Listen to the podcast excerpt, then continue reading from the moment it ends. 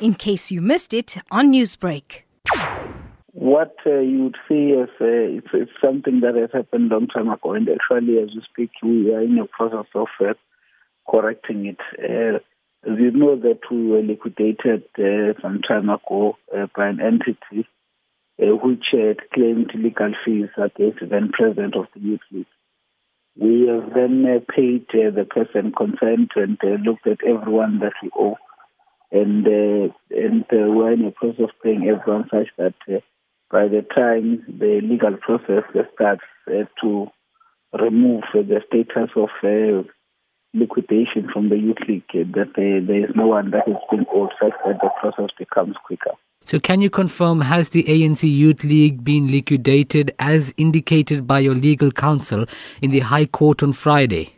I don't need to confirm that. That is something that is well documented within the court. So will the ANC uh, will, will the ANC Youth League in KwaZulu Natal continue political events despite being liquidated? Will the ANC in KwaZulu Natal, the ANC Youth League everywhere across the country is continuing its activities.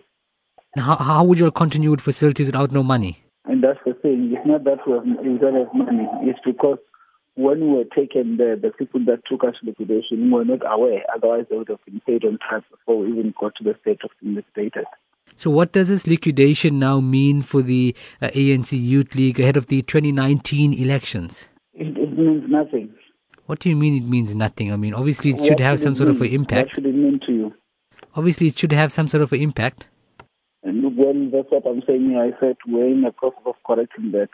And how are you going to correct it? The legal processes, and I'm sure that uh, if you were to check that, you would find it. Uh, there are legal processes that allow such that a company, when it's been liquidated and can prove to the court that uh, it is actually liquid, there's money, that status is then overturned.